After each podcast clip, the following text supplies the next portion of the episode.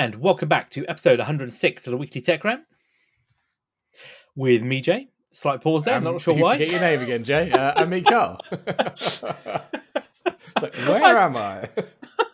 and three, two, one, back in the room. What's this? This is a podcast. yes, welcome back to episode 106 of the strangely titled Weekly Tech Rant, where we are actually talking about tech, and I know I'm not on another planet. I promise you, the no alcohol has been consumed. This is all good. I'm drinking cranberry juice. Are you sure it's not red wine? Oh no, I, I wish it was. It's been one of those days, weeks, months. I'm not entirely sure, but yeah, it's been a, a long day as I prepare for a my one of my children's birthdays tomorrow. So all hell is breaking loose in our household. there you go. Well, we are back for episode 106, which has got a lineup like no other this week. We're going to be talking CPUs. We're going to be talking propaganda. Weirdly, we're going to talk about Google shutting down services. no surprise there. Plus, Google starting up new services. How long for?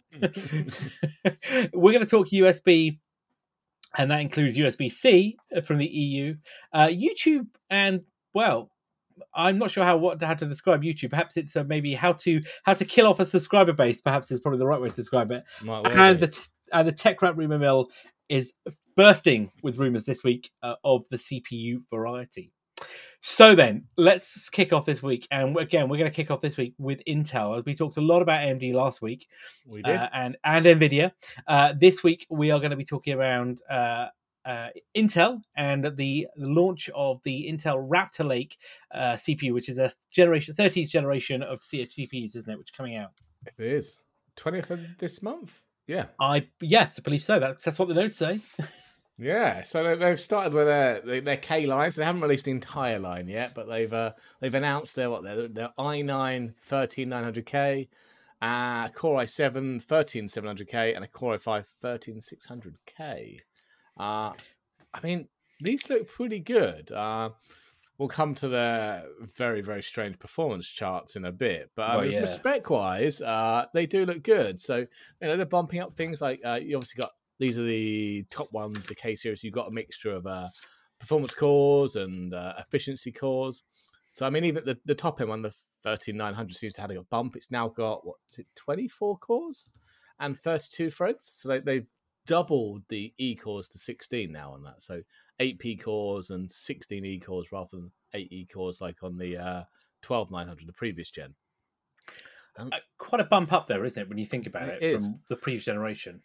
It is, and they've really bumped the uh the speeds as well. So they've really get well, and the power obviously, because they've not got any power efficiency, but they've been bumping these uh P cores and the E cores. So the P cores and that will will clock in at what five point eight gigahertz under turbo. We're getting so close to that six gig for Yeah. on a on a chip, isn't it? Absolutely. I think I think Intel will release a six gig one in the next year. I think they will. Yeah, I think I think it's very close. Native, and that's native six gig. That's no, you know, no fancy overclocking. That is a No, native no, six gig. exactly. Yeah. It's an odd one though, because if you look at the base clock, it's only three gigahertz. So it's the slowest base clock out of all three of the new CPUs.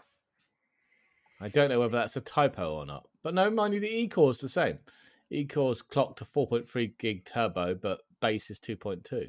I did, yeah. I have to say, when I was looking at this earlier, I was surprised at the with the equals how low the base clock was, uh, and then the the turbo clock on it was. I mean, they are substantially different, aren't they? I mean, it is is a hell of a leap. It's not just a bit of performance; it's almost a hundred percent increase on on the on the the, the clock speed. Yeah. Uh, you know, yeah, they, they jumped up a bit. Um, so yeah, I mean, Intel, what they they're touting what 15 plus percent single thread performance improvements, and a whopping 41 percent multi thread performance against the previous 12900K. very impressive. Okay, but hold on a second. Right, I'm sitting there looking at that. I'm going, doesn't make sense. wait for it. Wait so for it. 12, the 12900K has eight P cores and eight E cores. Okay, so 24 threads. The new 3900K has eight P cores and 16 E cores, totaling 32 threads. So that's a 33% boost in threads. and they're, Yeah. they're saying 41% performance increase in multi thread. Well, yeah, you've doubled the cores. mass, my really? friend, mass. Really? You've only given us an 8% uh, performance improvement core for core, like for like. I just But All right, I'm going to give them that. Okay, we'll give them that. You're generous. You're too generous. because you know. it is an improvement over the 1200K, and these are meant to be the same price. I've heard, or around the same price. I- There's something odd though. The other thing that puzzles me is the TDP on these though. Or, or, well, the the, the what, what they call what they call the base process, the base pa- processor base power, excuse me, on the Yeah. wattage, isn't it? Something smells fishy here as well with that because uh, unless again it's, it's a typo, they're saying 125 watts across uh, all three of of the i9, i7, and i5 range. And that's maybe why the lowest one, the 13600, has the highest base. It's got Yeah. less cores, but Yeah. a higher base. And it's worked that way to kind of keep that. But mind you, when it comes to max turbo power, that's gone out the window, hasn't it? Well, the i9, the i7, you know, are, are knocking out the park. What according to Intel, 253 watts versus 181 for the i5 uh, version of the, Yeah. of the chip. I mean, then- again, What Is that conservative? The other day? We, we were watching something the other day. I sent you the link on, and they had real world testing, didn't they, of the 12 Yeah. 900K. And that was busting over 300 watts in turbo mode. well, uh, that's what I was just going to say. Was uh, they're they're um they're uh, conservative. conservative. That's that's probably the politest way I can I can say. Oh, look, yeah, it is definitely conservative because to me, that no way are they clocking at 125 base across the board. I can't see how all three processor sets are coming in at that low. And 253, if you're pushing that at 5.8 gig, you know, and with a full memory load on that as well through, you know, plus whatever PCI lanes you've got, you know, to me that is very, very conservative. Uh, but uh, you know, maybe, maybe they are. Maybe, maybe we're wrong. Maybe Intel have, you know, cracked it now, and uh, you know, actually they can offer you, you know, uh, decent performance, power performance. But Mm. I think it's I'm, I'm we very excited to see the actual real life reviews of this against the rise of that. what Just get it, get Linus Tech, one, but- yeah, you know. Oh, but I mean, Oh, it got weirder. Did you see some of the charts they started putting up? Uh, the ones, the ones titled "Leadership Gaming Performance." Oh yes, this was an eye chart, wasn't it? Really was an eye there, chart. there were there were two of them, one after the other, which would just make me go, "Sorry, what?" I had to do a double take. So the first one, uh, so it's called "Leading Game uh, Leadership Gaming Performance." They showed a whole list of games and the uh, and the performance ratio of a 3900K against the 12900K. So they basically put the 1200K as a 1.0. That was kind of a normalized baseline in all these games, and they showed how much better the 13900K is. Well, I say how much better. I mean, it Well, started off with worse performance Well, than I- I Horizon Zero say- Dawn. I mean, if you zoom it, it's close. It's only probably like one or two points. But I was like, why would you include that? Okay, fair enough. They've included so Horizon Zero Dawn and Metro Exodus both showed worse performance on the new one, and then roughly the same kind of performance for things like World of Tanks, GTA Five. And you got ever so slightly better in Cyberpunk and Horizon Five and World of Warcraft.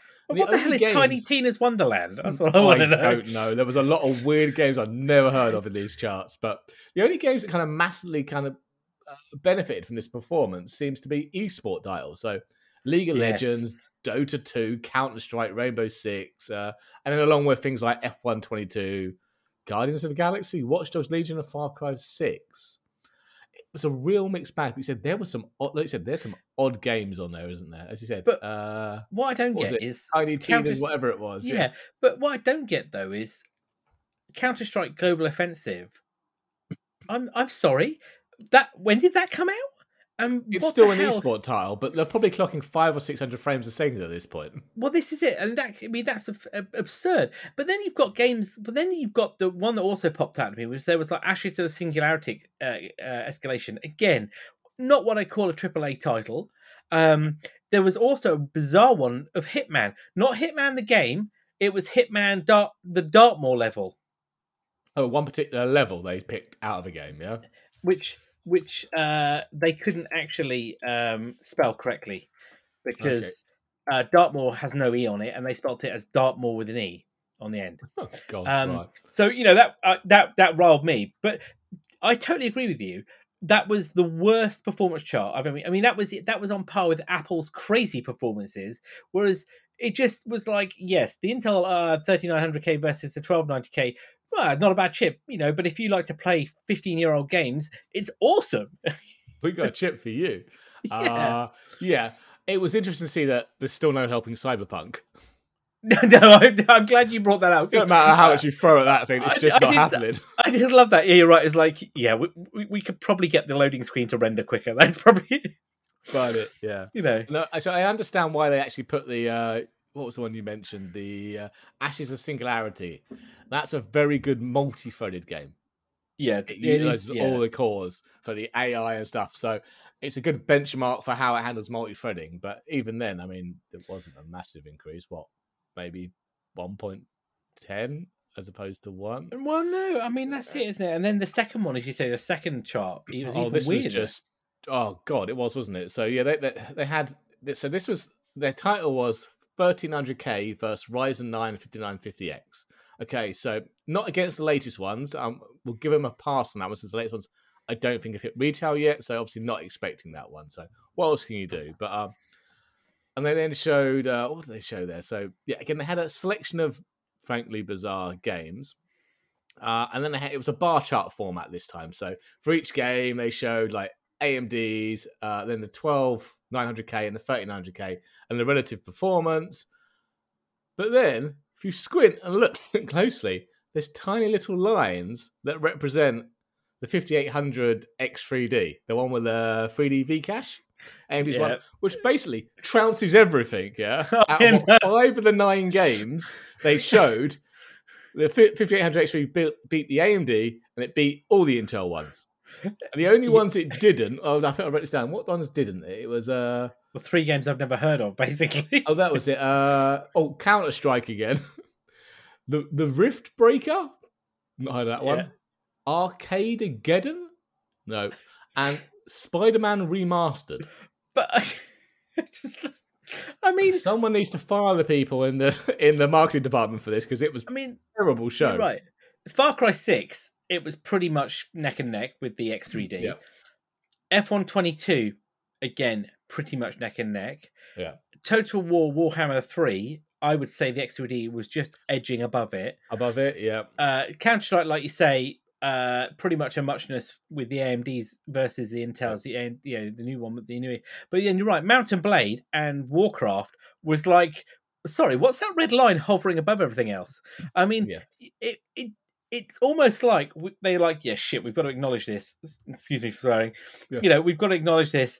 Um, but how do we kind of make it so that you don't see it properly?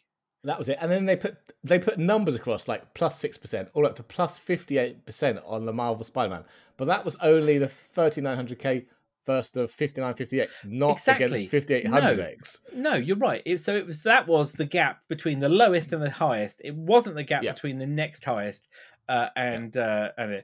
And then, I mean, the other part of it was also the there was that, sorry there was a third slide as well, which was the frame rate consistency Oh, I as well. forgot to write notes on that. I must have missed that So- one. So the frame rate consistency one, um, again, takes the 5950X versus the 13 uh 13900K. And again, you know, the same set of games. So the Riftbreaker, Spider-Man and Armageddon, uh well, Spider uh, the Riftbreaker and Spider-Man, there was, you know, Hmm. uh, how was it 107% between the two of them. And this was they said it was normalized to the 99th percentile frame rate for the Ryzen. So again, they're not even they're not you know they're they're averaging it out. And then realistically, the you know the Ryzen was consistent. This is what I thought was more interesting. Was the Ryzen was like a one was they're saying that was one. So they benchmarked that as one across the whole point. So again, how do you take this? Because actually that Ryzen could outperform uh, you know, the the Intel chip on say Far Cry if this if the mem- if the memory was better, wasn't it? If uh, other factors are in, in there and take Well, it, not talking to the CPU. memory, they they they did uh, have a link to, uh, and you had to go deep into their website to find out the actual specs of the machines they used. Yeah, and, and AMD for memory, they used bog standard thirty two hundred and not the recommended thirty six hundred. Oh no, we can't we can't we can't allow the competition to uh, have the same performance levels as us. No, so I mean, yeah, I, I'm really interested to see what actual real life results look like when they come out, and also if the glass generation one with 3D cache on it does that. Well, What's the yes. new one gonna do? Uh, Yeah, that that is the thing. I think AMD are in high end performance chips are leapfrogging Intel here. It's like saying, okay, our current ones we've just announced, they're for all your general purpose computing, 3D modeling, that kind of stuff. The gaming ones are coming next year, the ones with the 3D cache, and that's why we're going to smash Intel. Yeah, and they the other one. I mean, Intel also kind of gave uh, their what they say was leading performance, um, which was again, this is they they've taken a leaf out of the Apple marketing because all they're doing is validating themselves versus their last chip. Yeah. So they're saying, you know, the 3900K, the 13, excuse me, 900K versus the 12 900K is a 15% increase on single thread performance and a 41% increase on multi thread performance. Well, that's fantastic. I'm so pleased that the, your latest generation of chips are faster than the last ones you put out. But tell me, how much faster is that versus, uh, you know, somebody else's uh, chip? In all you fairness, know? AMD did the same in their event. They compared. They did. They did. They're all doing the same. They're yeah, all, everyone does the same now. They're all doing the same, and it's and unfortunately, uh, for the majority of people, they see that and think awesome. Yeah. You know, hmm. I think that's the problem. The only thing though is pricing. That is going to be the the big issue here. Yeah, well, they're saying it's the same as their current generation. So that well, yeah, but I mean, market factors are going to come into play at some point, surely. Of course. So, but yeah, it'll be interesting to see how that pans out and what what it actually yeah. costs to buy one compared to actually you know, buying an AMD. I think you're right. I think the, the reality, as you say, is these are great but wait for the wait for the X3D model, the X3D chips, because those are going to be the high end, real performance, yeah. real pieces, aren't they? It'd be nice to see AMD actually bring out a couple of them this time, not just the one. Yeah, a, a couple of yeah. yeah, and I think you know, yeah, if you're doing that, and you know, it's good to have, it's good to start having some real battle competition here because it should oh, drive oh, the pricing down. Um, but yeah, I think you know, given it just it's it's just evident to see if you're building high end gaming rigs, yeah, hold off because yeah, X3D is around the corner, and clearly that is going to be where going to be where the battle is going to be fought every day. Yeah. Let's be realistic here. Every day, there's not any one of these will do. Any yeah, one of these will do for your everyday performance and whatnot. Choose a one. Price. There is not. Yeah, afford. there's there's not much in it at all now. You know. No. So no, interesting state of affairs. Yeah. Oh God, it gets difficult, difficult. You know, I, was, I was so set on AMD, and now they keep dropping this. But in all fairness, I think I'm still set on AMD. Given uh, given the pricing you gave me the other day, though, I might have to take out a new mortgage. Um, in your kind yeah, of and that was you, together. and I didn't, I didn't put a spec. I didn't put the four thousand series in, did I? No, no, you didn't. I was like, you definitely can't afford that. Although I put a 3090 in there because the price was coming down, but you probably don't need a 3090. I'll be interested in by the time AMD bring out the 3DV cache stuff, will Nvidia have one reduced their pricing because no one's buying it, and two brought out more uh, like the a 4070 and a 4060 what their performance is like. Yeah, that's that's. I think that's the thing, and I think given the given the double 4080, uh, yeah, the 4080s that we've seen, yeah, I think they're going to have to do something because otherwise, if they don't, there's no point of creating a 70, uh, 60 series now because you, why would you? But why would you buy it? It's, you know, no. it would yeah. have to have a real notable uh, differentiator around it to make it value for money. If not, you'd be better off spending your money elsewhere. But we'll see when they um, do it. Yeah, yeah. Okay, right. Let's take a bit of a left field here then, and swing back over to a bit of our current affairs that's going on at the minute. So, oh yes, uh, the Russian, you know, the Ukrainian Russian conflict, you know, continues to to rumble on. Um, you know, despite the ongoing humanitarian impact that it has, and and the you know the loss of life in the region, um, and despite you know the I think. Well, the mounting losses that the Russian military is facing, they, uh, you know, from propaganda standpoint, uh, internally at least, uh, that is not the messaging that is coming out. And no. What we're seeing, I think, now is that you know propaganda has always been a, a key part of modern warfare, hasn't it? Even going back to the yeah. First and Second World War, you know, propaganda has been a, a, certainly, and through the Cold War, certainly that's taken a whole new leaf. But in now we live in the you know the, the age of the, the internet and the cyber age.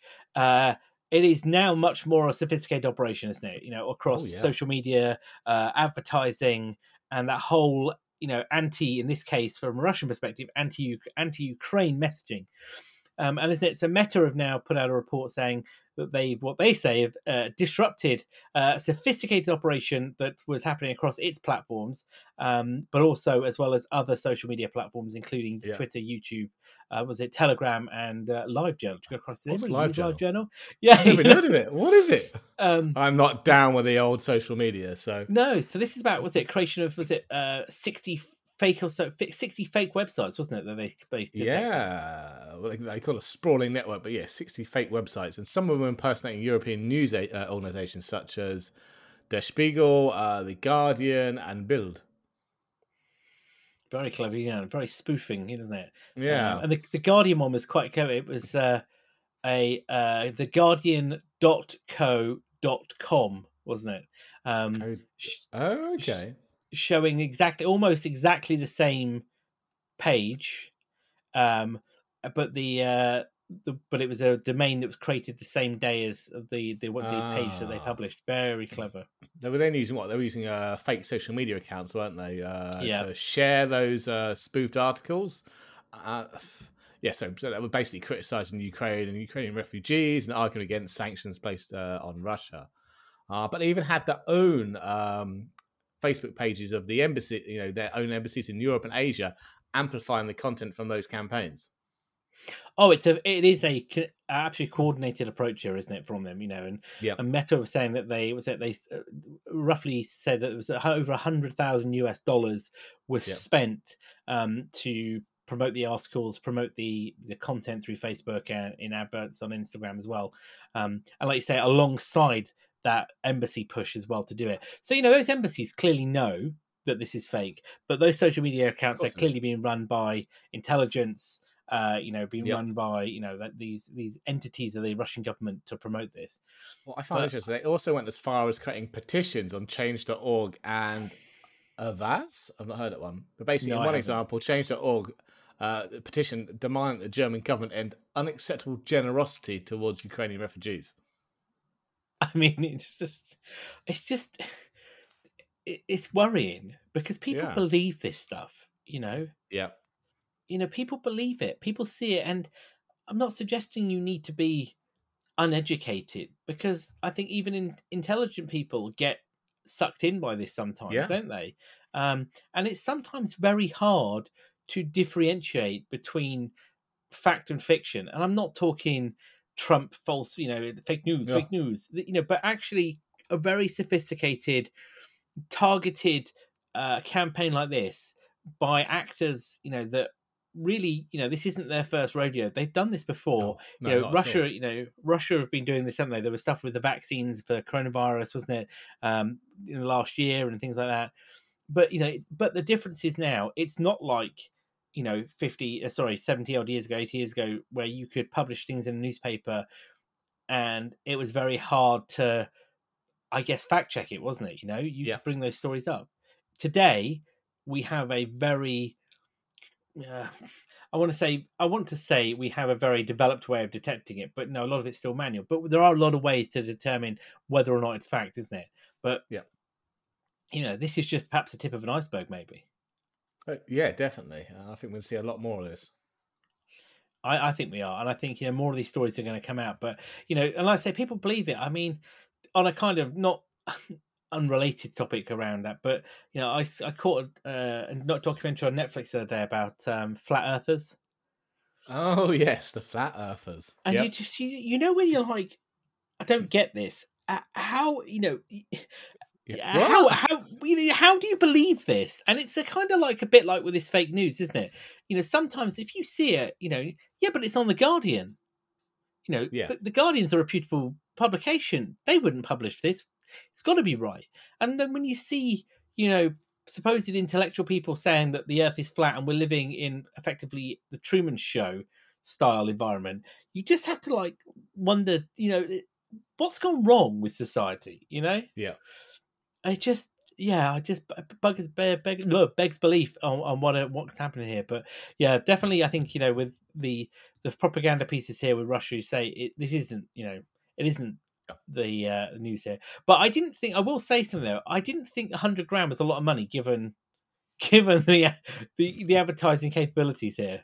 Or maybe it was money well spent. I don't know. all. Maybe maybe I'm maybe Seems I'm like being you know return on investment. I, I presume it doesn't. It's not a lot in advertising money. No, but what's interesting though with those those domain names and things that reminds me a lot of the you know the phishing accounts that Oh, um, all the DGAs, dynamic yeah. generated. Uh, yeah. I remember we were talking about this the other week around um, the MFA piece. Remember and the the talking Yep. around uh, DNS taking out you know looking at DNS for domain names that were published you know in the last twenty four hour forty eight Yep. hours and not allowing access to them. And the same really again could play play into this, isn't it as well? You know, yeah. In in stopping content like this being shown, not necessarily at home, but perhaps you know more corporate environments or other areas like that that getting through. Because if you've generated that domain that same day, something's and it's not and it doesn't match, you know, what's expected, then you you know you could be blocking it. But I guess it's just a another thing to be doing, isn't it? It is. Yeah, it's you know you should be on the realms of most home people. Well, yes, yes, but uh, you know, you and I with our Pi-holes. Oh dear. Well, moving across then uh, to talk about our friends at Google. Then, so would you be shocked if I said to you that Google had canned another service? Surely not. You know, Well, you know, joining the Google graveyard of uh, of hmm, failed projects. there's a website for that. There is killedbygoogle.com. Yeah. Um, we can now add to this file Google Stadia, Stadia, Stadia, however you want to call it. Their game streaming platform. Yeah. I guess.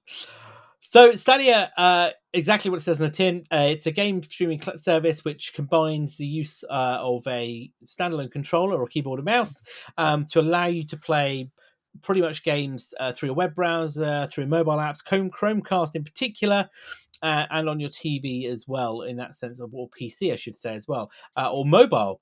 Um, Yeah. kind of hailed as the next big thing, wasn't it, around cloud gaming? You know, with, with Google getting behind it.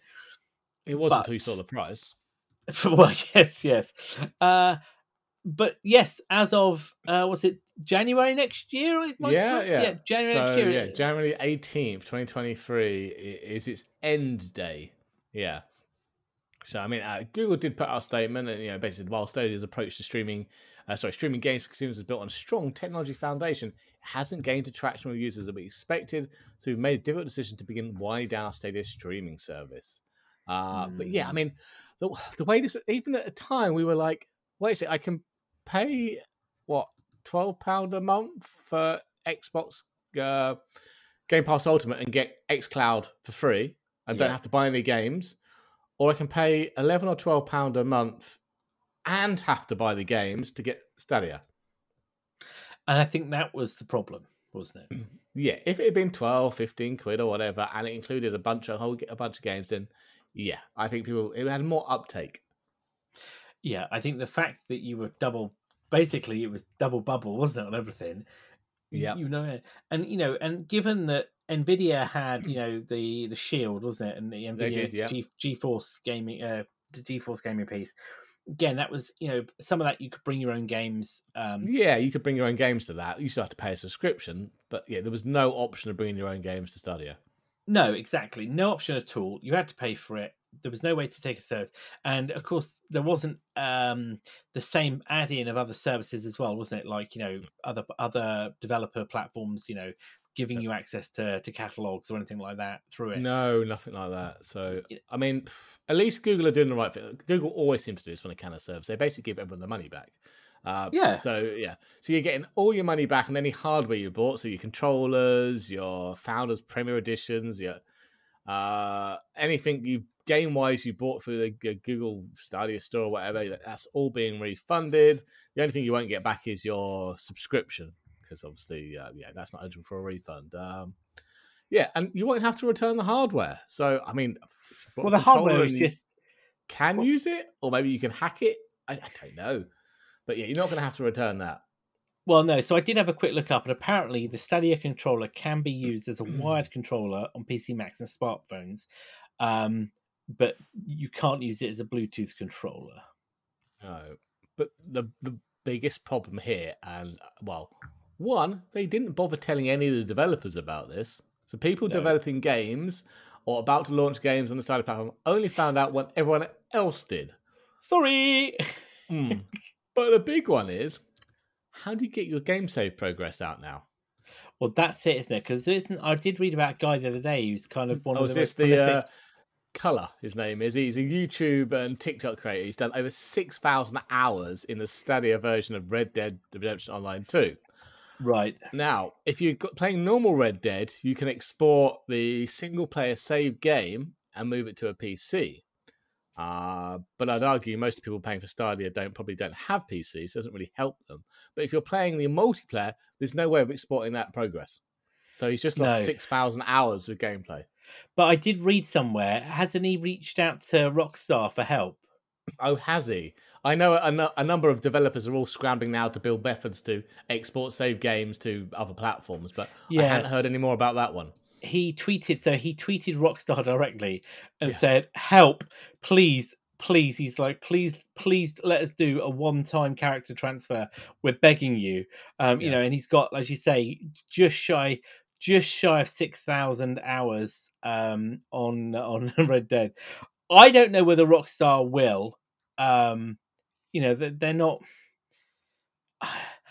I I suspect, for PR perspective, They will. they might do.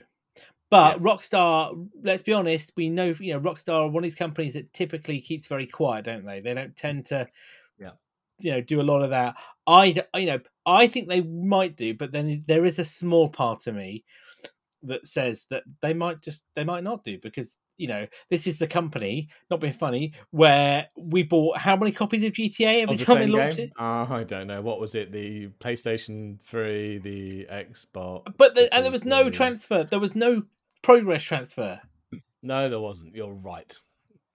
you know uh so i don't know you know in one breath i'm, I'm- thinking i'd like to think they would the other part of me is like you know what it's rockstar going "Ah." like, if you buy the new edition, Yeah. we'll get a transfer for you. Yeah. Uh, I'm Yeah. still, my mind's still boggling at 6,000 hours over three years. I've just done the quick maths. That's over five hours a day playing Red Dead. awesome awesome work my friend you know Yeah. you know It's commitment to the game. it's commitment you know that killed by google thing so that lists Yeah. 274 services that google have killed Oh. Yeah. What's the beginning ones? The most Oh, recent what's- was so what's coming next? Uh, Google Cloud IoT Core uh, is going to die next year in August. Oh, is Uh, it? conversational Actions, uh, which was a Google Assistant functionality, is June next year. Uh, Google Currents is March next year. Stadia, as we know, January. Uh, YouTube Originals is dying in December. Uh, Alright. What was the other one? Uh, Google OnHub, Search the web which is that. just tap the search chip below. Oh, you've been speaking a name, haven't you? oh, she's she wants to help. She'll prob- she'll probably get canned in a minute. Bring back Stadia. yeah, so the the the aforementioned G Oogle on Hub uh, was a residential wireless router kit, Yeah, um, which yes. is seven years old. That's going to die in December. Um, what else is going to die this year? Oh, Google Hangouts. That's uh, next month. That's next month, yeah. Yeah, yeah. And go. So, And- You know, there's there's you know there's more more fuel to the fire as they say with with it. But I, uh, this, but yeah. talking a- of Google though, business, I couldn't run my company on Google because I just wouldn't know when something's going to die. No, no. Um, I hate to break it to you. The company I work with, uh, you know, we we use Google, uh, Google Cloud. Uh, anyway, moving on. Um, so talking of Google, much though, longer, they might can it. it was all a favour. Yes, yeah. Though I'm slowly getting used to it, which is more embarrassing. Um, uh, talking of Google and services, though, so one part of Google that still is running is Google Fiber, isn't it? Which is Oh, another. which is- they kind of calmed down on this for a while, didn't they? And that seems They to have did. sprung back up again. So Google Fiber, which is a, it's, it's a Google branded product, but it is it, it reports into the Alphabet uh, overall business rather than Google itself, isn't it? Um, allows doesn't it provide so it provides a a synchronous one gig connection to the household. Do they do offices? I don't think they do. I think it's home, isn't it? It's just home. It's home, but they are they're in the minute, and they're in the middle of rolling out two gig down and one gig up at the moment. Yeah, so they're in about um I think it's what was it? Uh counted earlier. 1 2 3 4 5 6 7 8 9 10 11 12 13 14 15 cities in America at the moment, um, Yep. and they have another one, two, three, four, five, six, seven, uh, what they call web pass cities, which I'm not entirely sure what the difference is.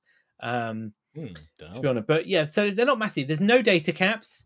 Um, it is it- you know one a single bill for you know whatever you get, and Yep. it's yeah. I mean, and it's pure internet, isn't it? It's just internet, It a gig Internet, synchronous, internet. uh, a gig up, a gig down. Or actually, tell a lie. They do two plans now. They do two gig up, one gig down. Uh, they do Wi-Fi six mesh networks. Uh, they Yeah. do a terabyte of cloud storage, no caps, no contracts, and then the one gig service is exactly what it says on the tin: one gig up and down. Um, it is a mesh Wi-Fi network, but not Wi-Fi six, and again, uh, no caps or anything like that. So, I mean, let's be honest, that is an awesome deal. Seventy dollars a month for the one the gig service, Yeah. hundred dollars a month uh, for the two gig service. I mean, I'd pay for that. I'd pay for that, but it gets better. Like, It they does did- they kind of announced that they're now over the next couple of months they'll be rolling out multi-gigabit tiers. I don't know what that is. Is that two gig down? Uh, sorry, is that five gig? Is that ten gig? Uh, who knows? But the big shocker is, you know, this is a critical milestone on their journey to a hundred gig symmetrical internet for people.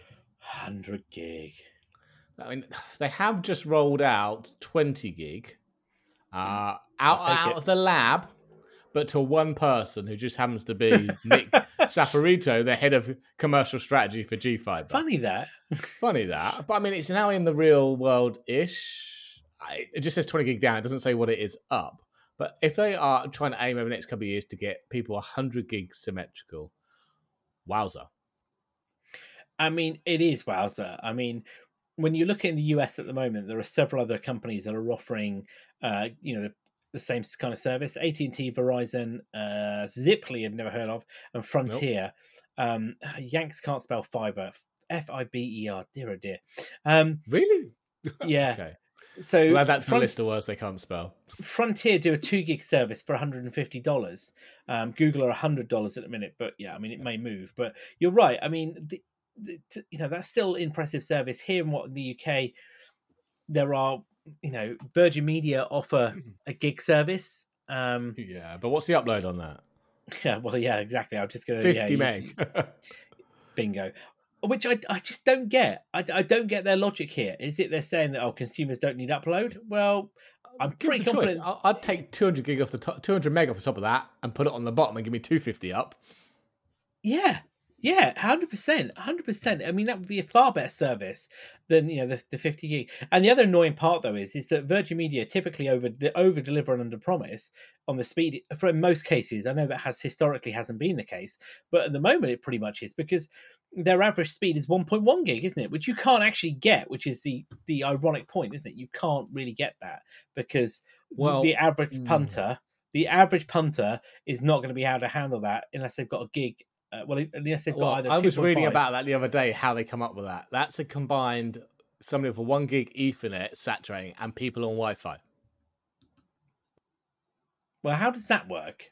Because the coax isn't limited by one gig, is it? No, of course it's not because you can push anything. You can push upwards of you know Yeah. several gig. So one gig Ethernet saturating the one the one gig Ethernet, and then if you've got wired wireless on top, you've got a couple of hundred meg there, and that's how to get to the one point one. I mean, because my my speed, which I see, I was. I mean, I mine touches uh close to nine nine eighty. I've seen. You know. Yeah. I mean, Yeah. so I, I am not complaining. I, I'm getting close to close to what's been you know provided. So yeah, actually looking at it now, uh, nine o'clock this morning, I got nine fifty two. Okay. Um, so, and that's 952, and then um, that has been consistently around the 940 mark for the majority of uh, yesterday. Uh, it dipped to a low of 527 uh, Oh. earlier this evening. Um, and the upload at the moment is five. Uh, sorry, the upload at the moment is 52 meg. oh, not bad, not bad. Not bad at all. But given that Virgin Media are about to release their Superhub 5, which has a 2.5 gig LAN port, Yeah. it would be nice to be able to take advantage of that. It would be, it would be. Uh, you're just, Or just I thinking me on my lowly 500 meg though. Or am I asking for too much? Well, you know you've spoken to the man himself. You're asking for too much. Well, Mr. yes, Virgin. That's said right. no. So he, Mr. Virgin, he said no. Uh, you know, they cancelled my pre-order for a free up five upgrade uh, because apparently, for one of several reasons which you and I can't really decipher, uh, I'm not eligible. Um, yes, but I mean, given the fact that Google are offering, you know, like say, gig synchronous, you know, two gig down, one gig up. Uh, for similar pricing to what we have in the UK, you know, give or take the pound dropping absolute currency. I mean, I'm up for this. I mean, we just we need similar here in the UK. I mean, why Well, why are we there are getting this? there are some players, but like I suppose Google Fiber, they're only operating in certain cities at the moment, so you can get symmetrical one gig. you can. not- that is true. You can, It's yeah. Uh, can't remember who does it now, but uh, some of the big ones. Does Vodafone do it? I want to say Vodafone do it if you're in one of the areas which is run by Uh, where they've got the where they have the fiber. Yeah, yeah CityFibre or something like that. It's not actually laid by them; it's laid by someone else, and it's rebranded. But that's that's one gig symmetrical, I think. and BT BT are offering uh, Mm-hmm. FTTP. Uh, what they call full fiber, because obviously you know who knows what FTTP is, um, which they're No, saying isn't is it ultra fiber rather than full fiber? I can't remember what it is, but it's Well, they're they're saying that that's up to 900 meg all the time. You know, I love how they say that. But again, as you say, getting that, getting that is the half the battle, isn't it? You know, because yeah, that's 900 meg down and what 100 up, isn't it? 110 up, I think. exactly, you know, um, and I think that that's the thing. Most places can't get it. You know, No, no, I, uh, yeah, for the last I three know, or four months, you they've been particularly- rolling fiber down my place, down my road, into my cabinet, but I still can't order it. No, and I and I've seen fiber junctions being put, you know, uh, up on, near where I live, you know, and I did a check yesterday, actually, funnily enough, um, and I can only get uh, what they call fi- up to fiber two, which is uh, between fifty-five and seventy-three meg. Uh, well, that's with, better than mine. I can with an get upload 30 meg down, I think, and like Oh. two or three meg up. with an upload of seventeen to eighteen meg. oh no, mine's pitiful. I- I'm sorry. I, I am sorry, you know. Apparently, so they're saying if I take that fiber two, yeah, Yeah. they'll upgrade me to full fiber 100 uh, when it's available for no extra cost. Well, what the hell's full Wow. fiber 100 then? That's what I don't know. Don't know. I'm looking on the OpenReach site, and I can still only get super fast fiber, which is up to 80 meg. Uh, Uh, see, I can't yeah. get the ultra fast yet because I don't want to go with BT. I want to go with a different provider, but on BT's network. Well, that's because they are only, you know, the one of only two main providers in this country that lay fiber networks. I know, and I know to your point, in the cities there are other companies that are laying fiber yeah, and there's community fibers out in the country countryside, but where we are in that weird middle mishmash, there's just no one. No, no, and that's like it's a bit like where Virgin Media did a figure of eight when, when it was um, uh, NTL uh, did a figure of eight up and down the country, uh, and now it's kind of like if you're outside of that, you can kiss goodbye to it. Really, you know. Yep. It's it is it's difficult, isn't it? I think you know because we want the speed. We're uh, we're in a minority. You know, not everybody wants or needs um, the speed that we operate with. Um, but you know i think anything above 50 meg is definitely what is required now if you're doing streaming you're streaming for ultra hd 4k content you're online gaming and you've got multiple devices in your house which the majority of uh, people do i think today then i would say anything north of 50 is what you want isn't it Oh yeah, definitely. I just as you were as you were saying, I just went onto the OpenReach site myself. Uh, yeah, and it says yeah, I can. I, I've got no um, ultra fast. I can only get up to eighty. So uh, you know, One day, one day. one day, one day. So talking of fast, then, or maybe not. Oh so god, here we go again. Oh, The- you want US USB? Yeah, the USB implementations for them. They're doing. They're rebranding USB with new names again. So we're no longer getting is it USB high speed and super speed or names like USB 3.2 Gen 2 X2. We're now and actually you know what? Somebody with half a brain is now must cl- clearly in charge. So we're just going to get things like USB 5 gig, USB 20 gig, USB 40 gig. Nice and simple. And to match that, we'll get one with what power delivery they can do. So anywhere from USB 60 watt up to 240 watt, I think it said on their site. I'd say hooray for sanity. I mean, because who actually knew what USB super speed meant? No, it, it was basically US, it was five gig. Yeah, but for It the average first- punter, yeah. No, they don't. that doesn't that doesn't mean anything. no, know? no, it doesn't. Not at all. Can I plug? Can I plug my USB point card in, cord in? Will it power my device? Yes, no. Will it transfer data? Yes, no. That pretty much is the majority conversations that you have with people over USB. Um, Well, they don't even know that. They don't even think if it will tra- do power. No, or well- well, no, just like, well, it's USB. Does it like, yeah, work? it should do both. Yeah. Let alone things like uh, display port video signals, and you know, if so, what resolution and what video signal, or does it do PCI Express over the? These are all other things. Uh, obviously, this naming convention doesn't take those into account, but I think it's a good start. well, that's that's their argument, isn't it? As well, though, is that uh, their argument is, you know, or, or the argument, should I say, is the point of we shouldn't need half a dozen logos to describe a single connector, um, because No. it's, it's we shouldn't do because. But the on the other hand of it, you know, I think one of the, one of the examples was given, wasn't it, in that statement was um, a USB printer doesn't need to be USB four version two, for example.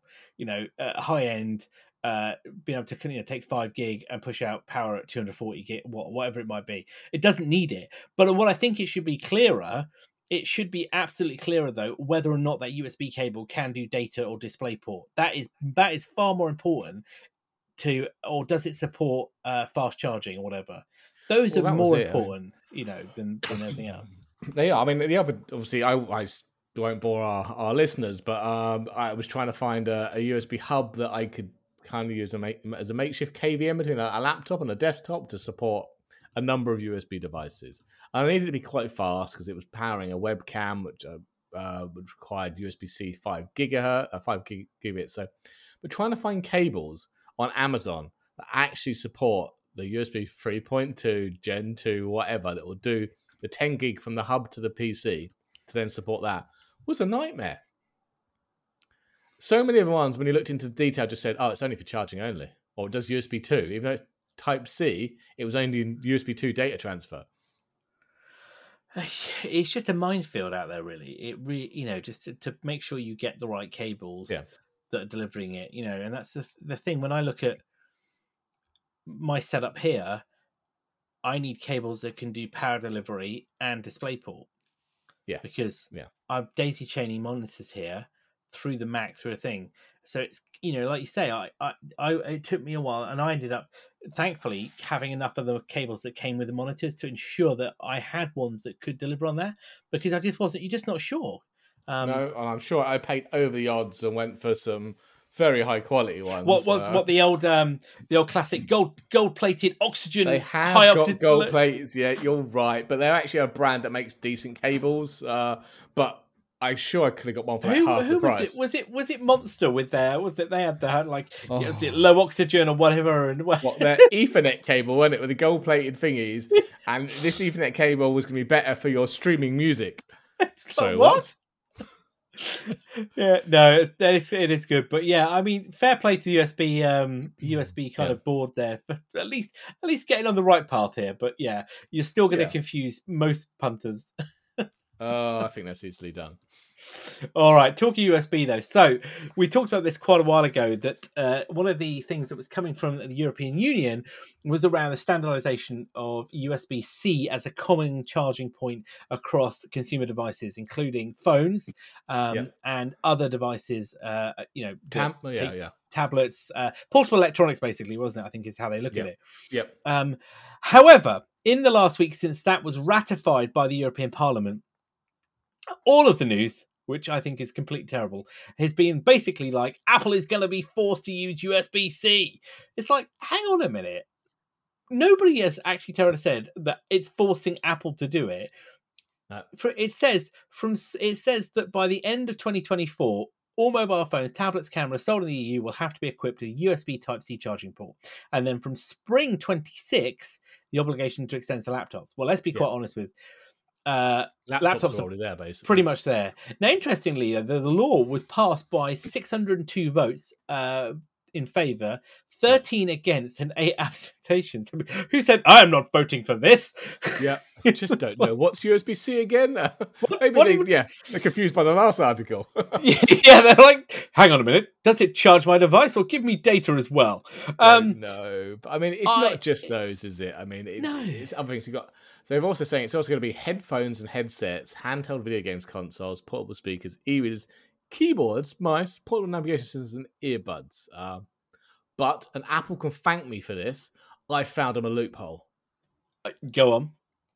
So it's only devices uh, operating with a, with a maximum power deliver, delivery of 100 watts will be required USB C.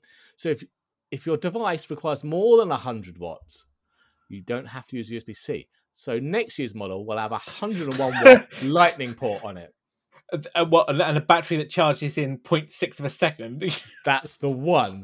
But thank you can thank me later, Apple. I'll have a new phone. well, it also the other exemption is that it doesn't um that doesn't where devices that are too small to offer USB C, such as smartwatches, health trackers, and apparently some Yes. equi- sports equipment. Well, given the fact though that that I don't mean that's not going to affect them massively because the um you know the the Apple Watch is a USB A charger, isn't it, on there at the minute? Um, hel- they don't have any other health trackers really on that point. The No. the the sports equipment, well, again, there. So I think actually they will move across to it. We've already seen it realistically with Yep. Uh, the um, what's it called? The AirPods. You know, the cable at one end is moving to USB C. But Yeah. I, what I will say though is the media have jumped on this like it is aimed at Apple, isn't it? It's been a massive kind of this is aimed at Apple. This isn't aimed at Apple whatsoever at all. Um, no, and Apple, no. and I think it's fair to suggest, and a lot of commentators have said the same. Apple were moving towards USB C anyway. You know, Yeah. uh, this is not a well. We forced your hand. You will do as we say from the EU Commission, is it really? No, I think just a lot of people are kind of still miffed at the last attempt. Where it was was it Mike was it micro USB? Oh, and then- Apple yeah. used a loophole and just yeah, yeah. and I and I and I don't think I don't think you know that there's going to be any loss of a loss of service by moving to USB C.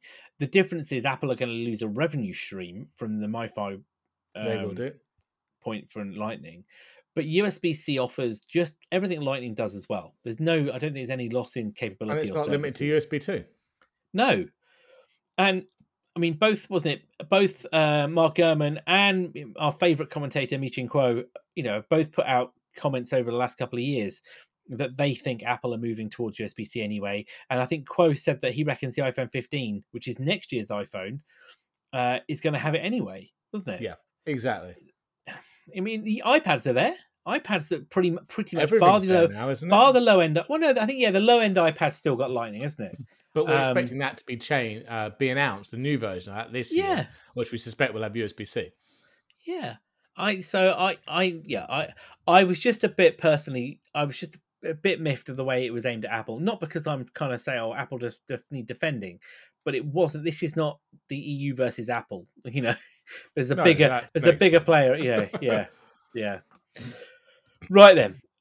Before we get into uh before we get into the tech room mill, because I know we're running a bit long tonight, there is one final story around YouTube which just I think uh, just needs talking about because I think this is going to backfire. So, Cole, what are Oh. YouTube doing badly again? You know, well, well, okay. So YouTube at the moment, obviously you've got YouTube and you've got YouTube Premium, etc. But anyway, you can watch all the videos without having Premium, and uh, yeah, it's fine. You get adverts, etc. Whatever. But uh, it now seems it's popping up all over the internet that it seems like Google are trialing uh, putting 4K content behind the YouTube Premium paywall. So if you want to view your video in 4K rather than 1080p, you're going to have to pay up. Um, I'm not sure. Right, so premium is quite a premium. You know, it's it's twelve pound or twelve dollars a month or 120 pounds stroke dollars a year. Now, I'm sitting there thinking, right, if you've not already jumped on this for the fact that premium gets rid of ads, enables picture in picture, offline playback, and you get access to YouTube music, is the nudge of getting 4K as well really going to make you, you know, push you over the edge to, to go and pay for that if you're not interested already? I don't think it will. I don't think it will. And I think the majority of YouTube users aren't interested in 4K. I imagine, I imagine the majority are on their mobile, where 4K is just going to be irrelevant Well, yeah, on those small screens. I- Yeah. I'd even even argue on desktop, right? So I think 1440p or 1080p would be plenty for most people. So how many people sit on a desktop or laptop and watch YouTube full screen on a rarely, I 4K, think, yeah. 4K full screen? Sorry, um, or a Mac? They probably not. They probably got it in a browser. It's shrunk down. It's stuck in the corner somewhere and barely using 1080p of their 4K screen. I think the only people this is actually going to affect is people watching it on their TV.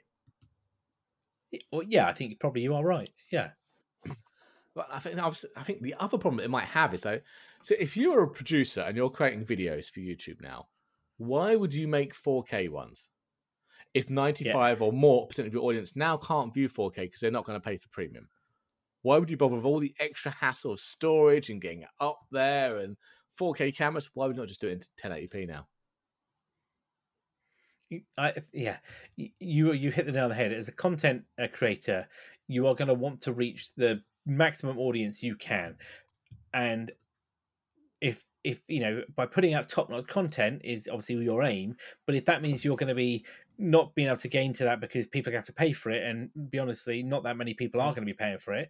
You're yeah, you're going to step away from it. It's just not going to be in your interest to do that at all. Not at all. No, no. I mean, this is a trial. I think uh, Google, YouTube do trials all the time. I did hear about the one the other day where YouTube were trialing making someone watch seven or eight adverts before getting to the actual content. Oh my god! I mean, I had. I mean, that's just. Just, whoa, yeah. Uh, I'm not sure you can. You must me to do really want to see that content. yeah, yeah. No, I, I, I think this will backfire. Personally speaking, I don't. You know, I, I just have a feel that there's already a media backlash, isn't there, uh, around this, and There's a some. creative uh, backlash as well, I imagine. well, I was just going to say there are some uh, high-end YouTubers, aren't they? Um, uh, oh, what's the guy's name? Um, uh, is it Marques Brownlee? Brownlee? oh, Marques Uh, Brownlee, yeah, yep. yeah, he was he was quick, wasn't he, to comment saying that he wasn't happy with this at all, wasn't it? I know I Yeah. saw that tweet, uh, and several others have come out as well and, and done it. Yeah, it's it's going to backfire, and I think you're right. It's a trial, but let's hope they take that on board Yeah. and can do it. But That's Yeah, not the way to get more people to s- sign up to no. No, I mean, it just I, I think when this popped up, and when I said to you, this just stinks of Netflix. Yeah. Um, and given you know Netflix basically price gouge you to get content, you know, to pay 4K is a extortionate amount of money. Um, you know, versus Disney Plus, Apple, where you get 4K standard for a much lower rate.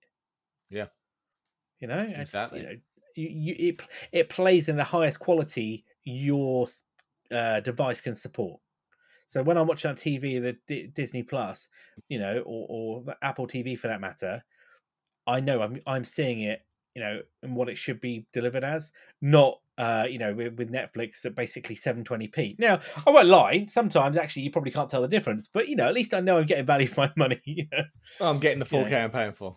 Exactly. exactly. Or not paying for. One, yeah, I'm just paying for one. Yes. Well, yeah, yeah.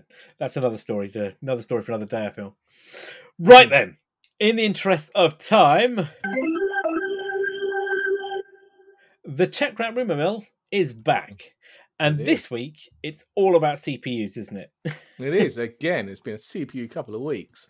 Uh, has. but, So first kick up, us off. Uh, AMD. So we were mentioning about the 7000 We series and the we 3D V-Cache. Well, the rumors are we're going to get that early next year, early 2023, followed by the Threadripper 7000 and the Ryzen 7000G. Those are their APU models, uh, so laptop kind of stuff. Uh, and they should be coming in the second half of 2023. But yeah, the one I'm really interested in is seeing what comes out of these 7000 3D V-Cache ones. They look well, at least on, on the you know the the rumors, isn't it? They look like they're going to have some serious power there, but the details are scant. I think that's the, the They way to look at at this it. stage, yeah, definitely. you know so we do know though that the there is going to be as you say the the high end um 7000 series we're also wasn't it there's also in that rumor rumor was around um as you say the x3d what was it the other the the mainstream ones apus which I as I say, I discovered the code name for them was Phoenix, which I didn't know that. Yeah. Um, and we're also apparently the 8000 series, which is uh, Strix Point for the uh, APUs, Granite Ridge for the Ryzen uh, 8000 in the um, Desktop. uh, desktops. Thank you. Uh, we don't know what the high end one is yet, but we do know that the EPYCs are codenamed Turin, uh, which that, as I said, I think we were talking about in the notes. Um, Turin's been brought up before, isn't it? The EPYC Turing. has, yeah. that's that has been leaked previously um, to do that. Um, so I, I, you know, there are some mixed comments. I think people are. I don't know. I think with all this news coming out, that some people are. I don't know, not maybe disappointed by the seven thousand series. I just think that you know we've been spoilt, hasn't it? I think that's the problem. Yeah. It's been spoilt with the previous generation and how good they were. Um, Yeah. And I know we were we were saying very positive things about seven thousand series the other week, but we just need to get real world specs, don't we? And real world, uh, yeah, real world. real world performance testing on it. Yeah, definitely, definitely. So AMD, if you'd like to send me a 7000 3D V-Cache one, I will test it for you. good but i don't know i think i'd rather have um rather have one of the new the new apple chips potential well rumored Well, apple uh, chips Well, the one in the Mac Pro. well that possibly yes the the mac pro i mean so we got we got the the m2 um ultra didn't we which was the, well, no, uh, we haven't actually. no, sorry, the. M1. We got the, we got M2. the sorry, the, sorry, we got the M1 Ultra. Excuse me, didn't we? Which we did the, high-end Pro, the. Max, the Ultra. Yeah, we got the M- the M1, excuse me, Ultra. That's what I meant. The M1 Ultra, which was released uh, as the the kind of pinnacle in the in the studio lineup, um, and we've had the M2 baseline chip released, of it, which is, gives us the eight core CPU, ten core GPU, and can support up to twenty four gig of RAM. Yeah. And what we're expecting, isn't it, with the lineup that could come out as a press release, which is where it seems to be angling now, isn't it? We're likely to see the Pro and the Max versions of the M2 be delivered soon, but probably in the new MacBooks, I imagine.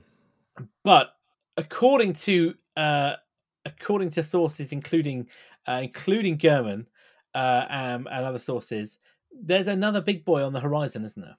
Yeah, not a Pro, not a Max, not an Ultra, an Extreme, an M2 Extreme. Extreme.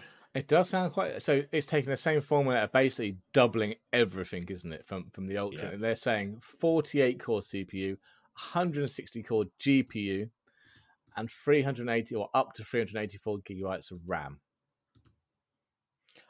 That's a Mac Pro.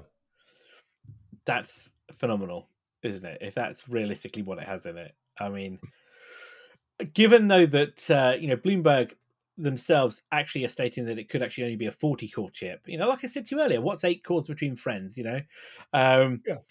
So? The code name is they they, they say the code name is uh, Jade 2C die and Jade 4C die, um, which will be part of the redesigned Mac Pro. So it'll come in either a 20 or 40 core computing variant with 16 high performance, 32 high performance cores, four or eight high efficiency. This is like reading about Intel again, isn't it? Um, yeah.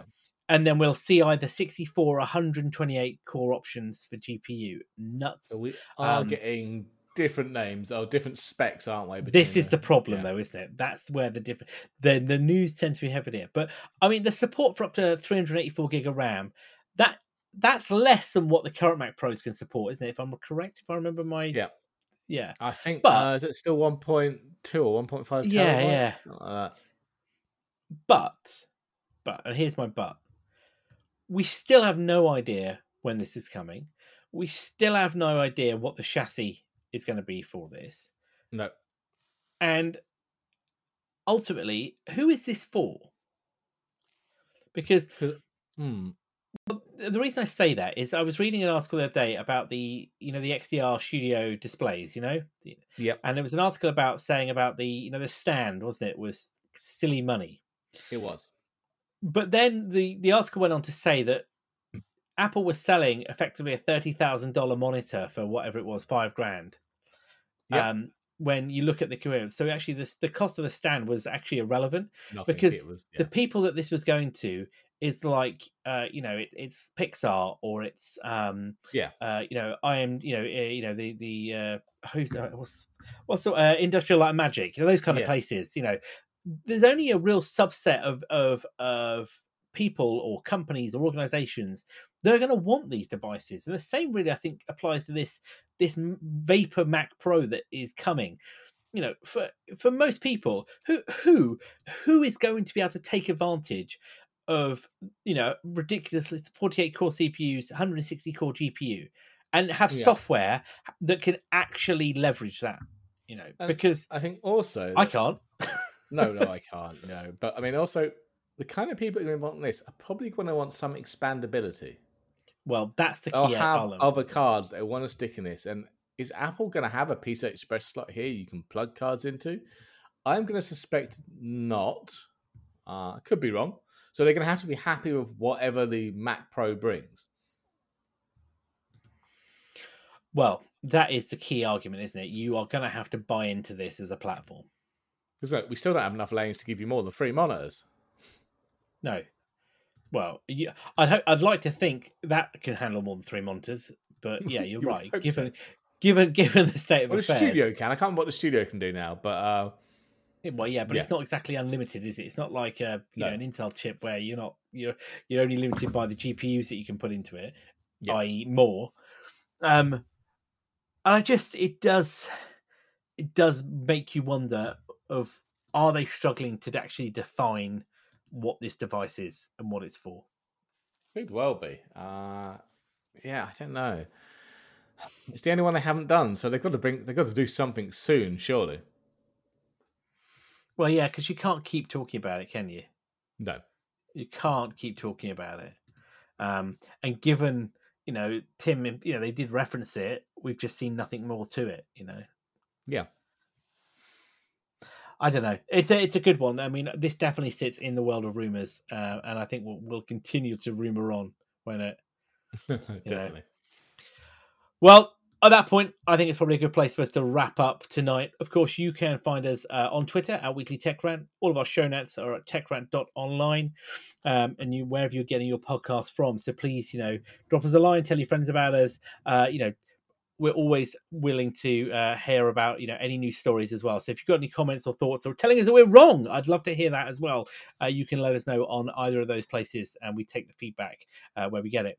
So we'll be back next week for episode 107 um, from the latest tech stories and updates. Um, the rumor is that the Twitter deal with Elon Musk is back on the table, so we'll be talking about that next week as well. Oh yes. And maybe it's fallen off the table by that point. Who Oh, knows? Who knows? Uh, as well as the new Tesla Optimus robot. You know, uh, yes, it's not not quite Transformers, but you know we're close. So I've been Jay. I've been Carl. Have a good evening, all.